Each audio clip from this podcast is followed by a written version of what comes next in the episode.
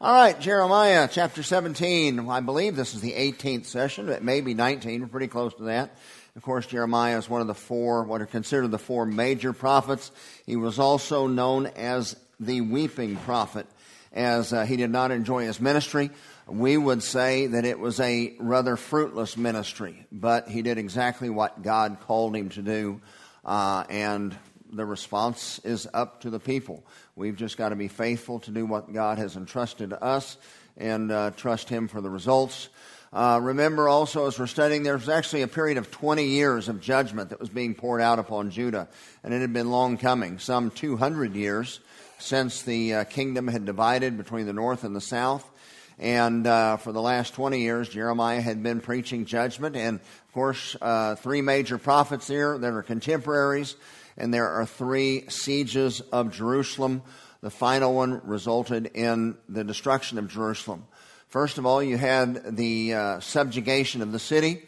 In 606, Nebuchadnezzar took control, and Judah became a vassal state of Babylon.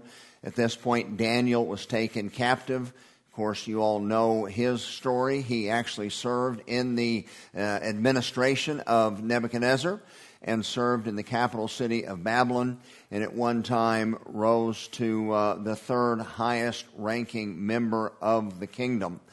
Uh, and then, of course, after about 11 years, the king of Jerusalem had stopped paying tribute to Nebuchadnezzar. And Nebuchadnezzar sent his forces again to gain control of this rebellious province of his kingdom. And it was this point in time that Ezekiel was taken captive. And both the first and the second conquests of Jerusalem uh, were not taken with the sword. Both times, uh, Jerusalem simply surrendered their will to Nebuchadnezzar's. And of course, Ezekiel was uh, ministering as a prophet to the uh, captives in the refugee city of Tel Aviv. And then throughout this entire period of time, Jeremiah was ministering to the people in Jerusalem and to Judah. And in 587, finally, after once again stopping paying tribute, Nebuchadnezzar had marshaled his forces and sent them down to gain control of the city. Only this time he laid siege to the city. That means surrounding it, cutting it off from all of its resources, starving them out, and then ultimately conquering the city with the sword and burning it to the ground and destroying the temple complex entirely. Of course, the 40 years of Jeremiah's ministry are shown on the screen up here, beginning during the great King Josiah's reign, who was a man that was sensitive to God's heart and led in trying to restore uh, spirituality and morality. Uh, but although the king's heart was right, the majority of the hearts of the people were not, and it was just an external, superficial revival that really wasn't more than skin deep. And when Josiah died, then God's promise to not judge Judah and Jerusalem during his lifetime was off the table. And that's when things began to get dicey uh, with the first conquest in 606 and, and so on. You see the two arrows up there. Uh, Jeremiah is not written in chronological order, and some of these passages of Scripture are identified in the text as to when they occurred. Others we don't know for sure, uh, largely to our guessing. Verse 15 of chapter 17 will give us an indication that Jeremiah had been at work for some length of time, pronouncing God's judgment upon the city. Uh, so it, it could be toward the tail end of Jehoiakim's reign, or it could be, you know, when you consider Jehoiachin just ruled three months, it could have been at the tail end of Jehoiakim's reign all the way through Zedekiah's reign uh, when the city was finally destroyed. But you'll see why I say that as we get down to that uh, text of Scripture. Nevertheless, Jeremiah had been on the job for at least 20 years, preaching repent or face judgment and that's where we pick up in chapter 17, verse 1. The sin of Judah is written with a pen of iron and with the point of a diamond. It is graven upon the table of their heart and upon the horns of your altars. So their sin was engraved in stone in their hearts. The idea of being engraved in stone emphasizes that their sinful behavior was not changing. It wasn't like they were occasionally drifting out of God's will and stumbling into sin. Uh, they were living lives of rebellion. You know, we have a desire to serve the Lord. I'm, I'm, there's not a single one of us uh, I would say, by the way, thank you all for the water. We got that delivered back there. Thank you all very much. There's not a single one of us that gets up on a particular day and says, you know what? I can't wait to get out and disobey the Lord today. You know, we all do because we're sinners by nature. When we get up in the morning, if we, uh, we have the intent of honoring God in everything that we do or say. However, we blow it every day. And what's our formula for when we blow it? Well, uh, 1 John 1 9. If we confess our sins, he is faithful and just to forgive us our sins and cleanse us from all unrighteousness. So get up in the morning, I want to glorify God. I want to honor the Lord. Something happens and, oh, I stumble and blow it. Lord, forgive me. I'm so sorry I did that. I don't want to do it again. I'm aware of it. And I get back on my bike, so to speak, and try to live out the rest of the day uh, honoring the Lord and then hopefully not repeat the mistake the following days. Well, they weren't even there. I mean, they weren't just drifting into sin, they were living in it and, and reveling in it. It was engraved, the permanence of their direction. So that's one uh, truth we gain from this idea of having it ingrained in their hearts or, or engraved on their hearts. The other is the idea of having a stony, dead heart versus a living, sensitive heart, which we will talk about more here in just a moment. But you'll also notice the tail end of this. It says, uh, taken the, uh, the bone that not just on your heart, but it's engraved on the horns of your altars. Uh, the Lord instructed the Jews at Mount Sinai that the priests were to take some of the blood of the sacrificial offerings and place it on the four corners of the altar uh, or the horns, the four horns of the altar. You see up on the screen a altar that actually has been rebuilt in Beersheba in the southern part of, of Judah. And that is what an altar would have looked like in much of the place of course, uh, you'll see on this next screen uh, the, the size of the altar that actually was built in the temple complex in Jerusalem. But again, the idea here is this is a permanence of disobedience. It wasn't drifting into it. Their hearts were hard. They had these cold, hard hearts. Uh, sin was engraved, etched in stone, so to speak, on their hearts and in their worship. And notice it doesn't say the horns on my altar, singular, as the altar there in the temple complex. This is the horns of your altars. Now, again, you see on the screen, you see down in the lower uh, left hand corner, this is that same um, structure in Beersheba, just from a little bit different angle. Upper left hand side, that is the ancient city of Dan, a phenomenal archaeological discovery up in the northern part near Mount Moriah. And uh, this is where one of the two golden calves that were built by Jeroboam after the, the uh, nation was divided into the ten tribes of the north and the two tribes in the south. The north immediately went into idolatry. And that is to scale. Now, obviously, that's just a, a replica, a model of what the size of that altar would have been in Dan, but it was similar in size and construction as they copied the altar that was in the temple complex.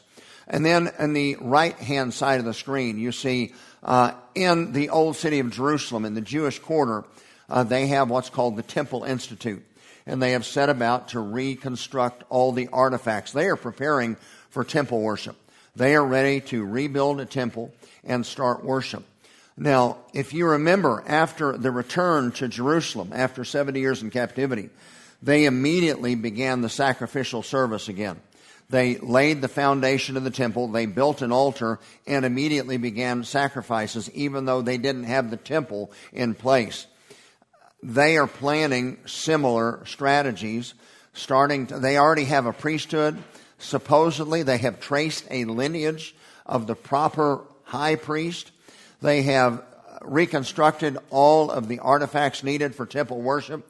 And when you ask them about the Ark of the Covenant, they will just grin slyly and look at you as if to suggest that they know where it's at. Now, whether they do or not, I don't know. But anyway, they are making plans. But there in the Temple Institute, there you see the golden altar of incense that would have sat inside the first chamber uh, called the holy place before going into the Holy of Holies, where the Ark of the Covenant rested and where God actually dwelt, so to speak, among his people. But you notice this also has the four horns on it as well. So their sin wasn't just something that they drifted into. They lived lives of disobedience and they were happy that way. Sin was engraved in their hearts, their behavior, and in their worship. Now, the idea of a living heart comparing Scripture to Scripture, the suggestion is a heart that is sensitive to the Lord's leadership versus a heart that's hard and resistant to the Lord's leadership. We see in Ezekiel chapter 36, and again, Ezekiel was a junior to Jeremiah, but was a contemporary in the city of Tel Aviv. Chapter 36, verses 22 through 28, it says this, Therefore, Jeremiah, Ezekiel, say unto the house of Israel, Thus saith the Lord God, I do not this for your sakes, O house of Israel, but for my holy name's sake, which you have profaned in clear sight of all the Gentiles, whether I'm, where I'm sending you. Again, God had called Israel, they were to be a kingdom of priests, worshiping the one true God of Abraham, Isaac, and Jacob. And they were placed right in the center, center of the Gentile world, with Arabia to the south, um, uh, Egypt, Ethiopia, Africa to the southwest, uh, Europe to the east, uh, Turkey and Asia to the at the near east or, or, to the near north. I'm sorry, to the west, Turkey and Asia to the near north, and the uh, far east, Babylon in the far east. Uh, obviously, off to the far east, which goes without saying. Uh, they had supposedly God's chosen people, yet they went whoring after other gods, so God took them out of the land and sent them into the Gentile nations. If they want to worship the pagan Gentile gods, then off to the Gentile lands you'll go. But God will keep his promises to Abraham, Isaac, and Jacob, not because the Jews deserve it, but because God is going to keep his word. His name is on the line. His reputation is on the line. I will sanctify my great name, which was profaned among the heathen, which you have profaned in the midst of them. And the heathen shall know that I am the Lord, saith the Lord God, when I am sanctified in you right before their very eyes. When is all this ultimately going to happen? During what the Jews call the age of Messiah, what we call the millennial reign of Christ. Immediately after Armageddon, when King Jesus comes again and sets up his throne, and he is King of kings and Lord of lords. For I will take you from among the Gentiles and gather you out of all nations, not just Babylon. This is, this is referencing a greater uh, dispersion, the one that we have seen uh, in our day and age. After 1900 years of not having a, a, place to call home, the Jews have literally been scattered throughout the Gentile world. We've seen over the last century the Jews returning from, from Ethiopia, the Jews returning from Russia, the Jews returning from Europe. Literally, all the nations of the world, the Jews are making aliyah or returning to their promised land just as God had predicted. And they will be in their own land. And at that time, then will I sprinkle clean water upon you, and you shall be clean from all your filthiness, and from your idols will I cleanse you. A new heart will I give you and a new spirit will I put within you. I will take away that stony heart out of you, and I will give you a living heart. And I will put my spirit within you. What's the end result? I will cause you to walk in my statutes, and you shall keep my judgments and do them. And you shall dwell in the land that I gave to your fathers, and you shall be my people, and I will be your God. Similar passage, this one by Jeremiah a little later, uh, as we get into our study, chapter 31. He actually talks about the new covenant. Behold, the days come, saith the Lord, that I will make a new covenant with the house of Israel and with the house of Judah. Put those two together, that's specifically talking about Israel, the twelve tribes. Not according to the covenant that I made with their fathers the day that I took them by the hand to bring them out of the land of Egypt. By the way, which that covenant, though they broke, although I was a faithful husband unto them, but they were an unfaithful wife, saith the Lord. But this shall be the covenant that I will make with the house of Israel after those days, saith the Lord, I will put my law in their inward parts and will write it in their hearts, and I will be their God, and they shall be my people. Won't be necessary to go around to every man his neighbor saying, uh, Know the Lord, for they'll all know me at that time. from the least of them unto the greatest, saith the Lord, and I will forgive their iniquity and will remember their sin no more. Now, back to chapter 17, verses 1 and 2. So we saw the reference of their stony hearts and the sin engraved in their hearts, the permanence of their behavior.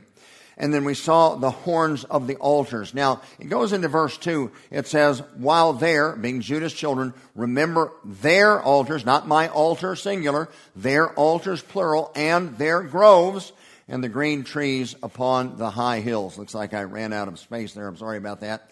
Uh, picture on the screen is Beth Shean. It's actually up uh, just south of the Sea of Galilee. It's an incredible uh, archaeological discovery.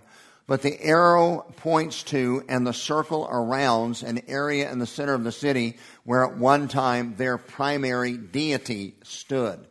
This was the center of the idol worship of this particular area. Now you see where the arrow points, and you see that door down below there. If you were standing there, you would see a, a semicircle and doors, many apartments, so to speak, or rooms, so to speak. Well, this is where the temple prostitutes would work. In all of idolatry, sexual immorality goes hand in hand with it. Understand, ladies and gentlemen, that God created us intentionally. He created Adam just as he did anatomically, and he created Eve just as he did anatomically. And he created us as sexual beings. And he created the intimacy of sexuality to be held sacred within the bonds and boundaries of marriage, period. Period. Nothing outside of that. And then God would also bless that couple with the fruit of the union, which would be children, which were a blessing from the Lord. And they were to raise their children in the nurture and admonition of the Lord. That's God's design for sexuality. The devil's design is to have sex whenever you want to, with whoever you want to, however you want to, and if you happen to be unlucky enough to suffer the consequences of your sexual immorality, then we'll just simply abort the baby and kill the baby. Well, they did the same thing. They worship, they took their babies, their unwanted children, and burned them alive, uh, offering them Moloch and Ashtaroth and others. So in every case, sexual immorality goes hand in hand with idolatry. Now, idols were generally placed on high hills. As a matter of fact, Mount Moriah is Mount Moriah. That's where God's temple sits. But a high hill, as if going closer to heaven or ascending to the heavens to meet with the gods.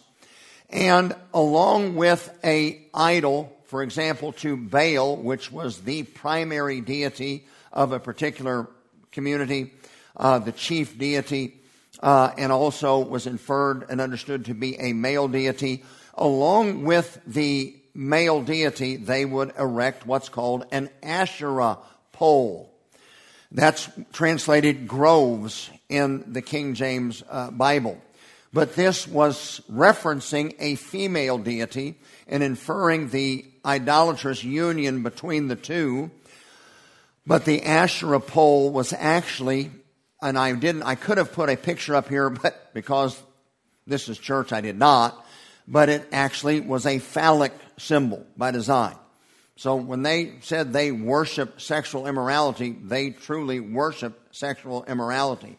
And in fact, the scripture tells us that Manasseh actually erected an Asherah pole in the temple of God which of course was torn down during one of the uh, the revival of, of, Josiah. So that is how wicked they were. That's what it's referencing there. While your children, Judah's children, remember their altars and their Asherah poles uh, uh, around every green tree and upon the high hills. So that's referencing the, the iniquity of their uh, idolatry and sexual immorality. Now, O my mountain in the field, I will give thy substance and all thy treasures to the spoil and thy high places for sin throughout all thy borders. Um, the mountain prophetically, when you compare it with Daniel chapter 2, um, Micah chapter 2, Isaiah chapter 4, mountains prophetically reference kingdoms or nations. But practically here, Mount Moriah was obviously the mountain where God's temple sat. You see on the diagram up there, you see on the upper right hand side, you see that is where Solomon's temple would have stood. near where the Golden Dome of the Rock sits today. Down below that is the ancient city of David. Out to the west is actually uh, Mount Zion, and where the city was ex- expanded as they continued, uh, more people came, they expanded the walls and the geography of the city. But God is speaking to his mountain. Hey, my temple, you're going to be taken. You're going to be spoiled by an invading army. And thou, speaking to the people, even thyself shalt discontinue from thine heritage. I'm going to take you out of the land that I gave thee. And I will cause thee to serve thine enemies in the land which you currently do not know. Why? Because you have kindled a fire in mine anger, which shall burn forever. Now, you've heard me say before that the Hebrew language, there's some 7,000 words in ancient Hebrew. We've got about 100,000 in English. Words have greater depth of meaning, so you have to study the context. That word that's translated forever is the Hebrew word ha'alam, and it means the end of a period of time or the end of an age. It can actually mean eternity in some passage of Scripture, but it could mean the end of a person's life, or in this case, until the end of this age or I would say dispensation. There will be a temple in Jerusalem from which Jesus will rule and reign during the millennial reign of Christ. Everything that God promised to Abraham, Isaac, and Jacob will literally be fulfilled. But until that time, until the end of this age, there will not be a temple sitting there. Thus saith the Lord, Cursed be the man that trusteth in man, and maketh flesh his strength, and whose heart departeth from the Lord. Three different Hebrew words, all translated man, they mean different things. The first word here is gever, and it means uh, like an adult man or a mighty man or a warrior. Cursed be the warrior who trusts in Adam, mankind. Uh, Adam can mean, obviously, Adam in Genesis 1 was the man Adam. But to a broader definition, Adam means mankind, humankind, both male and female. Cursed be the mighty warrior who's trusting in men and trusting in the strength of men, whose heart has departed from following the Lord. It's not going to work out well. Understand that at Mount Sinai, they arrived there 50 days or less than 50 days after being brought out of captivity in Egypt, after going through the midst of the Red Sea. There they are at Mount Sinai. They spend 11 months there. Moses goes up and down the mountain getting God's instructions, getting the construction plans for the tabernacle, getting instructions for establishing the Levitical priesthood through Aaron. And there in Leviticus, you see this promise made by God You shall make no idols nor graven image, neither rear up an idol, a standing image Neither shall ye set any image of stone in your land to bow down unto it. I am your God. You will honor my Sabbaths and reverence my sanctuary. I am the Lord. And if you walk in my statutes and keep my commandments, that's referencing both their spiritual commandments around the temple worship and their civil statutes of just judgment among the community of Israel and do them, then I will give you rain in due season. The land shall yield her increase. The trees of the field shall yield their fruit. And your threshing, when your, your grain harvest, shall extend all the way up until your fruit harvest. And the fruit harvest shall reach all the way up until it's time to plant the grain again. You will have plenty of bread, and you shall dwell safely in your land. I will give peace in the land, and you shall lie down. What happens when you're lying down? You're relaxed. You're not on the run. And none shall make you afraid, and I will rid the evil beasts out of the land, and neither shall the sword go through your land. In other words, you'll not have to worry about invading army. And you shall chase your enemies, and they shall fall before you by the sword. And five of you shall chase a hundred, and a hundred of you shall put ten thousand to flight, and your enemies shall fall before you by the sword. So God says at Mount Sinai, as he proposed to Israel, as he entered into a covenant with them, he said, Trust me, obey me you're holy unto me. I have called you to be a kingdom of priests. Do what I've called you to do, and everything's going to work out fine. But instead, they disobeyed God. They wanted to worship false gods of the Gentile nations. And when things weren't working out so well, they cut deals with other pagan countries, trusting in their own wisdom to protect them and feed them. That's not going to work out very well. Verse 6 says this Here's what's going to happen. You're going to be like the heath in the desert, and you shall not see good come, but you shall inhabit the parched places of the wilderness. What is that talking about? A heath is a desert bush.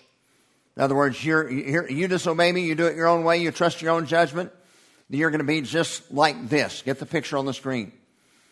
And in addition to that, you're going to be as a salt land not inhabited. Now, you all remember the Sermon on the Mount where Jesus addresses the disciples and said, I've called you to be salt and light.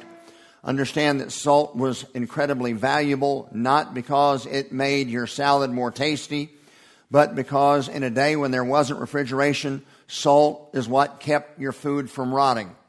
When you didn't have a refrigerator to put the food in, if you didn't eat it, well, the law said you can eat it the day it's offered. You can even eat it the second day. But anything that's left over until the third day, don't eat it. It's unholy. Why? Does it magically become unholy rather than holy? No, but that's some pretty good protection that God is giving to his people. You don't have refrigerators. You can eat it the first day. You can even eat it the second day. How many of you have eaten leftover pizza that's set out all night? Yeah, you have. I know you have. But said, if it goes to day three, throw it away. Don't eat it. Why? Because it's going to make you sick. So salt, in fact, the word salary comes from the word salarium. You've heard a man is worth his salt. Uh, the Roman soldiers were sometimes paid in salt because it was so valuable. But Jesus said, if the salt has lost its effectiveness, if it's no longer doing what it can do, in other words, preserving food from decay, then the only other thing salt is really good for is to be scattered out and trodden underfoot. What's that referencing? If an enemy captured your land and really hated you and wanted to make sure that you never rose in power again, they would sow salt into the soil to where it would no longer be fertile soil and would in fact become a cursed land. So the idea here is if you disobey me, you're going to be like a dying shrub off here in the in the desert, uh, or like the, the, the land around the Dead Sea that doesn't produce anything. Uh, that's the idiom that's being referenced here of disobeying him. Blessed is the man that trusteth in the Lord and whose hope the Lord is. For he shall be as a tree planted by the waters. This is a picture up near the Euphrates that spreadeth out her roots by the river and shall not see when the heat cometh, but her leaf shall be green and shall not, you don't have to worry about a drought coming, neither shall you cease yielding fruit. Now you recognize that idiom from Psalm 1. It was a common Jewish idiom. Blessed is the man that walketh not in the counsel of the ungodly, nor stands, hangs out with sinners, nor sits among the seat of the scornful, but his delight is in the law of the Lord, and in God's law does he meditate day and night. He shall be like a tree planted by the rivers of water that bringeth forth his fruit in the season. His leaf shall not wither, and whatsoever he doeth shall prosper. So contrasting the life of doing it your own way versus a life of doing it God's way. Here is the summary. This picture illustrates the contrast. You trust in man, you trust in your own worldly wisdom, going to be just like a dying bush or dry, salted, cursed land. Or you can trust in God and benefit just like a tree planted by life giving water, green and strong. God says this as you're considering this dilemma of which way you want to go, recognize that the heart is deceitful above all things and incurably wicked. Who can know it? Ladies and gentlemen, have you ever told somebody or have you ever heard somebody tell you just to trust your feelings? No. The God says that your heart is full of deceit and incurably wicked. Don't do it your way. Do it God's way. You know, your heart will lie to you. I've had people come into my office over the last 20 years that say, you know, I've just fallen out of love with my spouse. Well, first of all, you fall in a hole. You don't fall in love or fall out of love. In love, the love upon which your marriage is built is not a feeling. Agape is an intentional decision, an action, an act of the will. John 3:16 For God so agape the world. Why? Are we that attractive? Are we that lovable? Not really. Pick up the newspaper and look at the headlines, and you'll see that there's really not, some, not much about us that's, that would be uh, likable, yet God chose to love us anyway. For God so loved the world, well, what are you going to do about it, God? That He gave, notice the action, His only begotten Son. So, you know, oh, I've just fallen out of love. No, you know, you don't fall in love. When you get married, I say these words. Repeat after me. I state your name. Take this man or woman to be your lawful wedded husband.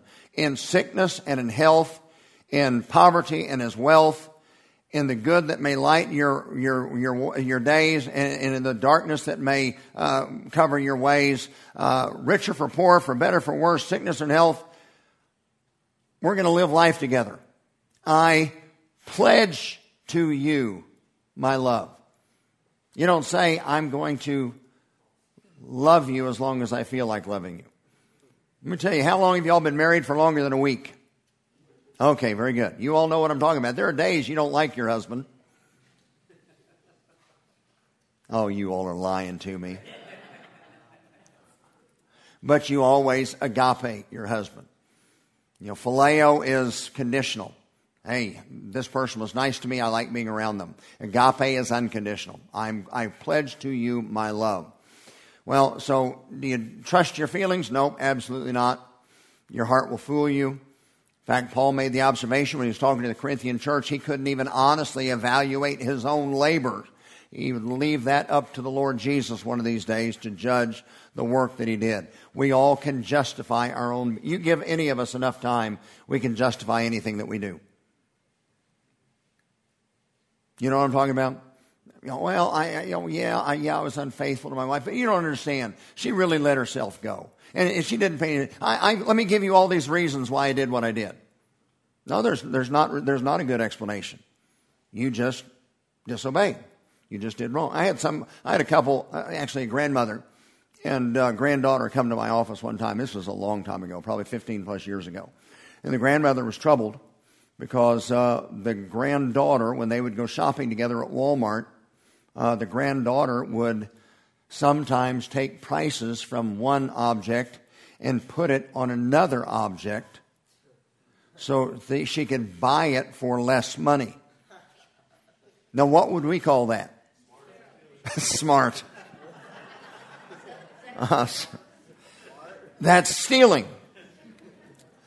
But she justified it. She said the prices are too high. Walmart may be a lot of things, but generally Walmart's prices aren't too high.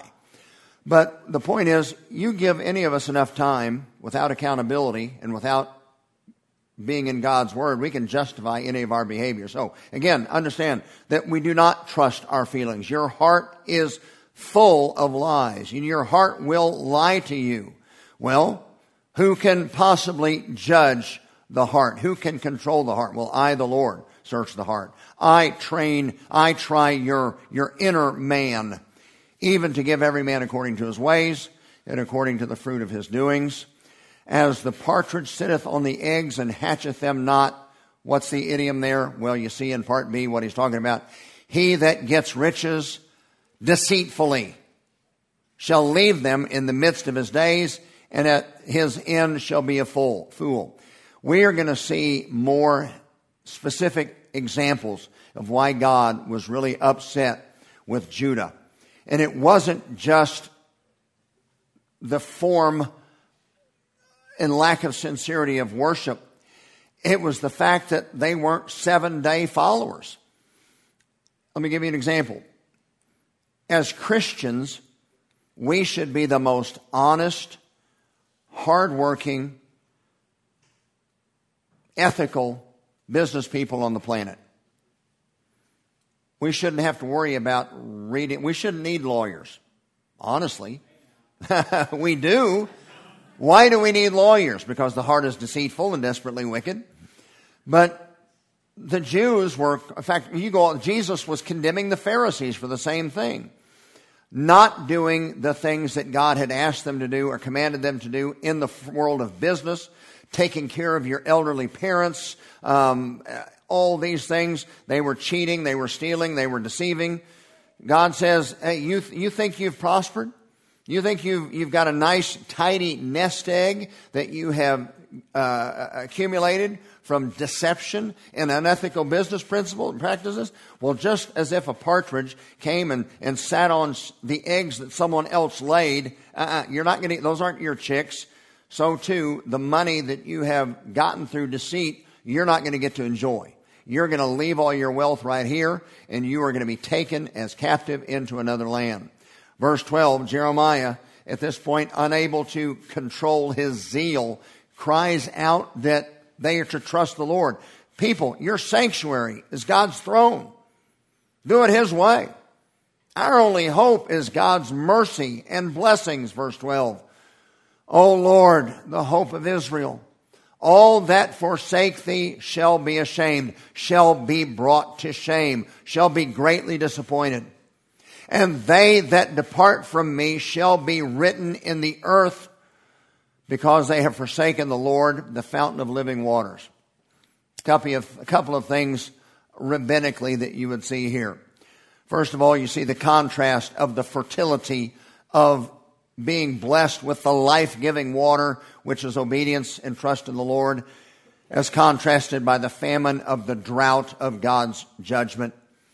Second, as you see in the verse up there, Psalm 22 15, speaking of the dust of, of death, you know, dust is associated with death. You know, from the dust of the earth we were made, and under the dust we will return. Dust is associated with judgment, associated with death. There's the contrast of having your name written in heaven versus having your name written in the dust of the earth. And when you think about that, you kind of will not take time to go there tonight because not the point of the lesson. But think about it when in, in, in John chapter 8, when they had set up this woman and caught her in adultery, amazingly didn't catch the man, but caught this woman in adultery, brought her to Jesus to try to set up Jesus. They thought they had Jesus in the horns of a dilemma. Well, Jesus, what did he do? He knelt down and what? Wrote in the dust of the earth. Understand, rabbinically speaking, either written in heaven or written in dust of the earth. The dust of the earth speaks of death, speaks of judgment. So not only was it what Jesus was writing, which we'll not go into tonight, I'll save that for another sermon, but it was the fact that Jesus was addressing them by writing in the dust of the earth. So this was understood significantly by them. Heal me, O Lord, and I shall be healed. Save me, and I shall be saved. For thou art my praise. Behold, they say unto me, where is the word of the Lord? Let it come now. What's going on here? Well, God is, or Jeremiah is pleading with the Lord. And now Jeremiah is pointing out some of the stuff that he's having to deal with as if God didn't know what was going on. They were mocking Jeremiah. This is where I get the idea of placing Jeremiah, this particular chapter, at least 20 years into Jeremiah's ministry uh, late in the reign of Jehoiakim or early to mid part of the reign of Zedekiah. Where is this judgment, Jeremiah? You've been coming down here and yapping about judgment, yapping about God, and yapping about obedience, and saying we're disobedient, and you're a prophet saying this, and judgment is coming from the north. well, it's been going on for 25, 30 years now. Don't see anything. We're still here. Where is this judgment? As a matter of fact, we've dodged the bullet twice.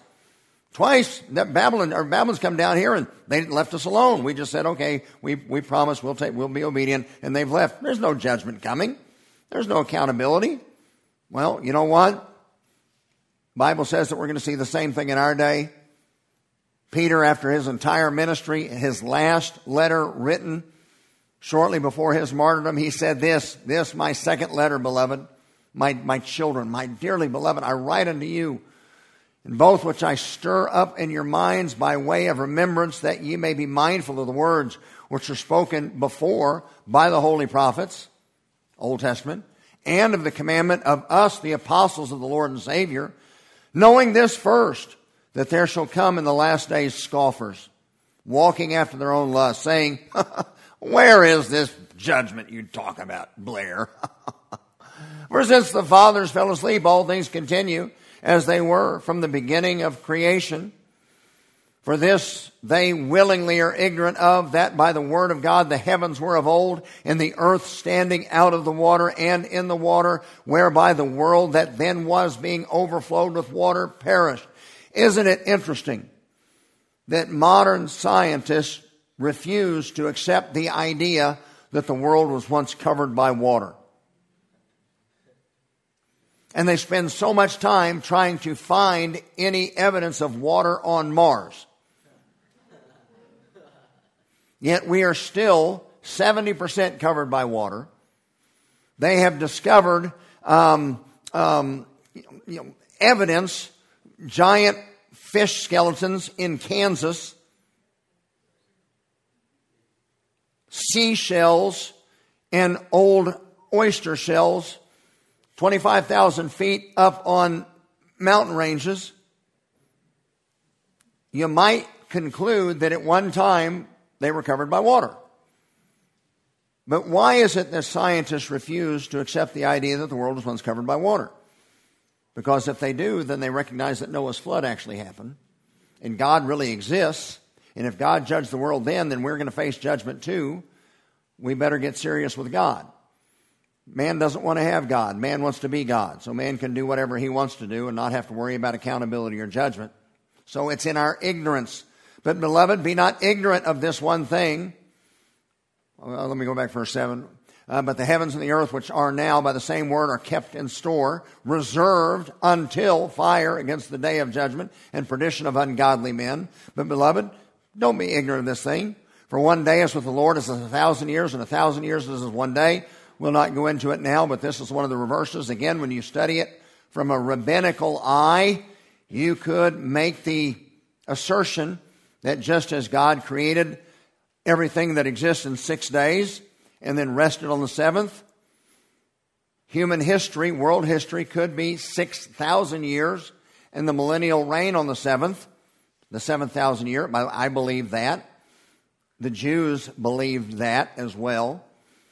Verse 9 The Lord is not slack concerning his promises, as some men count slackness, but is long suffering toward us, not willing that any should perish, but that all should come to repentance. But the day of the Lord, what's the next word?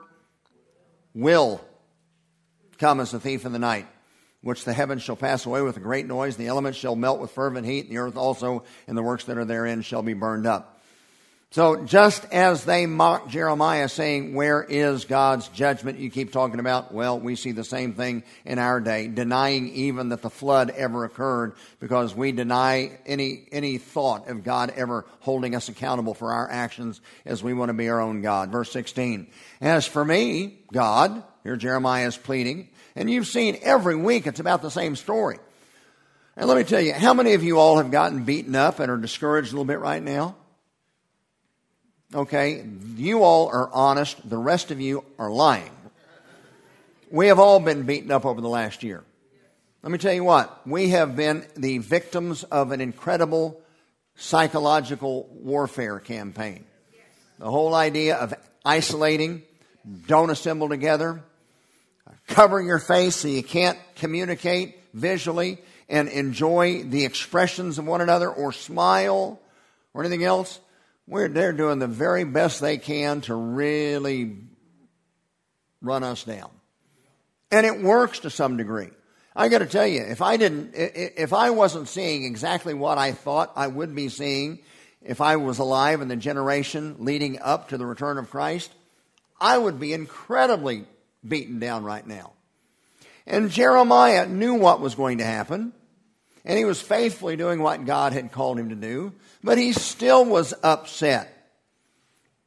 Margaret, back in the back, running for office. What's Margaret doing? Does Margaret need more things to do? Does Martin, does Margaret want to make all the money she's going to make as a school board member? No. But she wants to make a difference. She wants to impact positively the kids in our community. And what kind of thanks is she getting for it? Probably beaten up. You know, when I ran for Senate, it was a rude awakening for my wife. At one time, I was actually in the headlines of the Edmond Evening Sun, Paul Blair, hometown hero. Sports figure, everybody liked me, even though you fans like me because we never beat you. What's not like about me? Uh, and, uh, you know, involved in all, you know, the, the, how, what is the big fundraiser Edmond Memorial does every year and raises a boatload of money for Swine Week, yeah. I was a part of the very first one. As a Chicago Bear, they asked if I would come and sign autographs and do stuff. They were raising money for a teacher that had cancer. I was, Edmond loved me until I became a Christian, pastor, and conservative political guy. Then we go knock on doors and my kids and my wife learned lots of things about me that they didn't even know was true, and they aren't true. So it can be, it can be, you can, that's one of the reasons you need to be here. You need to be here every Sunday, and you are. You know what? We don't come together for church just to hear good Bible teaching, because you can sit at home and live stream. But Hebrews 10 tells us do not forsake the synagoguing of yourselves together, as some do. You are to come together so you can observe one another that is to keep an eye on each other and out for each other. That's accountability. And to provoke one another unto love and to good works. You know, if the world hates Jesus, Jesus said the night of his rest that the world's going to hate you too. You better, we better come together so we can hug on each other and love on each other and encourage each other. Because we can get worn down. We can get beaten down. As for me, Jeremiah says, I've done exactly what you called me to do, Lord. I've shepherded the people. I haven't, I haven't asked for this job, and I don't want judgment to come upon people. Please forgive me if you haven't been here before. I read the King James and I give you Paul's uninspired version as I'm translating it in my mind to where we, how we might speak. Uh, I, I haven't, I don't want this judgment to come. You know that. But everything that's come out of my mouth was what you asked me to do. Lord, don't ruin me. Don't be a terror to me. Don't bring destruction to me. Lord, you're my hope in the day of evil. Let them be put to shame. Who are them? Those that persecute me. And by the way, we're going to see that he was persecuted. He was tortured. He was imprisoned. Let not me be put to shame. Let them be dismayed, shattered, broken in pieces. But let not me be broken in pieces. Bring upon them the day of evil and destroy them with double destruction. You heard me reference it last week. That reference to double destruction doesn't mean that God is not just, that He's going to pay back double for every sin. The idea of double destruction is the same as if you've heard the expression, let me cover the check. Okay, here's the bill. Here, let me cover that bill. You owe $20, here's $20. So double is the idea of paying what is owed. Give them what they deserve. Thus saith the Lord unto me. Okay, Jeremiah, you're beaten down, you're discouraged a little bit. Here, let me give you some more work to do. ah, go and stand in the gate of the children of the people whereby the kings of Judah come in.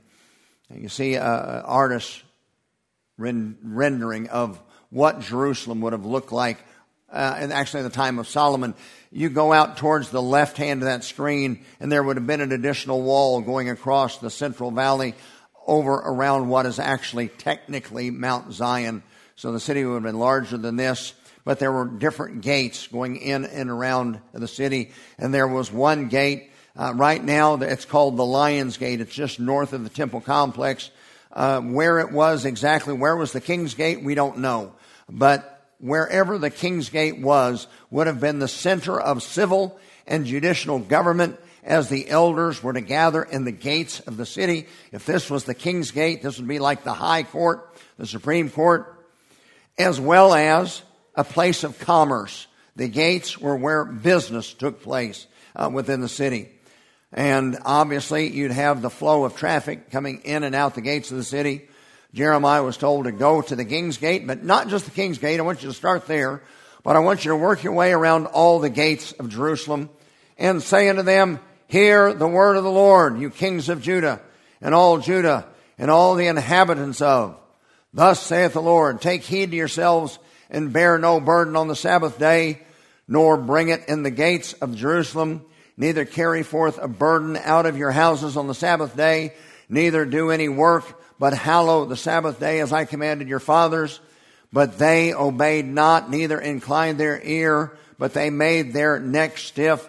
Imagine if you had a, a, a, a, horse and you were trying to pull the reins to go to the right and the horse just stiffened his neck and pulled back to the left. That's what it means to be stiff necked.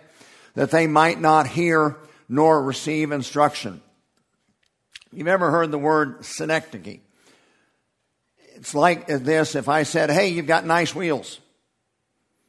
Well, am I really talking about your tires on your car or the mags that you have in your car? No, I'm referencing your car. But the general for the, the specific for the general, the general for the specific, the idea of referencing the Sabbath, the Sabbath was a single commandment, but it was indicative of the entirety of their disobedience. Whereas circumcision was more of an individual relationship between a Jew and God, an, ident- an individual identity or an, an individual covenant. The Sabbath was more of a national covenant, a national identity of Israel and Israel's relationship with God. You see the word, uh, well, let me just reference uh, Exodus chapter 31. Again, this is at Mount Sinai. God gave them this command Speak unto the children of Israel, saying, Verily, my Sabbaths you shall keep. So not only the seven day Sabbath, but the seven year Sabbath and the seven year of release. Well, why, Lord? Because it is a token, it is a sign between me and you throughout your generations that you may know that I am the Lord that does sanctify you. When I do a wedding, one of the last things I do is I ask the best man for the ring. And then I'll ask the maid of honor for the ring as they exchange rings. And I will say this the ring is a, a, an illustration, a picture of your love. The fact that it's round represents the never ending quantity of your love. The precious metal references the purity and value of your love. Here's what I, I charge you both this day to wear this ring as a ceaseless reminder of the vows that you are taking today and of the covenant that you are entering into today. And then the man will take the ring and place it on his wife's finger and say, You know, with this ring I thee wed. What is this? Does this ring make me married? No, but it tells the world that I'm taken. It tells the world that I'm married. And every time I put it on or take it off or look at it, it's a reminder. It constantly reminds me of the covenant relationship that I have with my wife. The Sabbath was an unusual idea. And quite frankly, it demonstrated a great trust in God. You know, for 400 years, they had been slaves in Egypt. And none of the other Gentile nations believed in this taking a day off. Let's face it. If you could make, okay, just for round numbers, if you made $100 a day, if you worked for six days, you'd make $600. If you worked a seventh day, you'd make $700. Well, by golly, we should work more days so we make more money. God said, uh-uh. Uh, the Sabbath recognize the Sabbath wasn't just made for me. I'm making the Sabbath for you. I love you all enough. I don't want you to work yourself to death. Every seventh day, I want you to rest. Trust me, you need the break. Rest your mind, rest your body. Every seventh year, rest the land. And as illogical as that sounds, you say, if I can make so much money in six days, if I work a seventh day, I'll make more. God says, no, you do it my way and you will make more. You will be blessed by obeying me That doesn't make sense logically, but if you obey God, that is trusting God, and I will reward you for that. I will bless you as a result of that. Verse 24, and it shall come to pass, if you diligently hearken unto me, saith the Lord, to bring in no burden through the gates of the city on the Sabbath day, but hallow the Sabbath day to do no work therein. Then, if you obey me, again, the, the general for the specific, specific for the general, the idea of obeying the Sabbath is that token, that, that, that, that covenant relationship between Israel and God. Now, it's understood that you're going to obey, you're supposed to obey all of God's law, but again, the, the references to the Sabbath, the general uh, nature of it. Then shall enter in the gates of this, of this city kings and princes sitting upon the throne of David, riding in chariots and on horses, they and their princes, the men of Judah, the inhabitants of Jerusalem. This city shall remain ha'olam forever.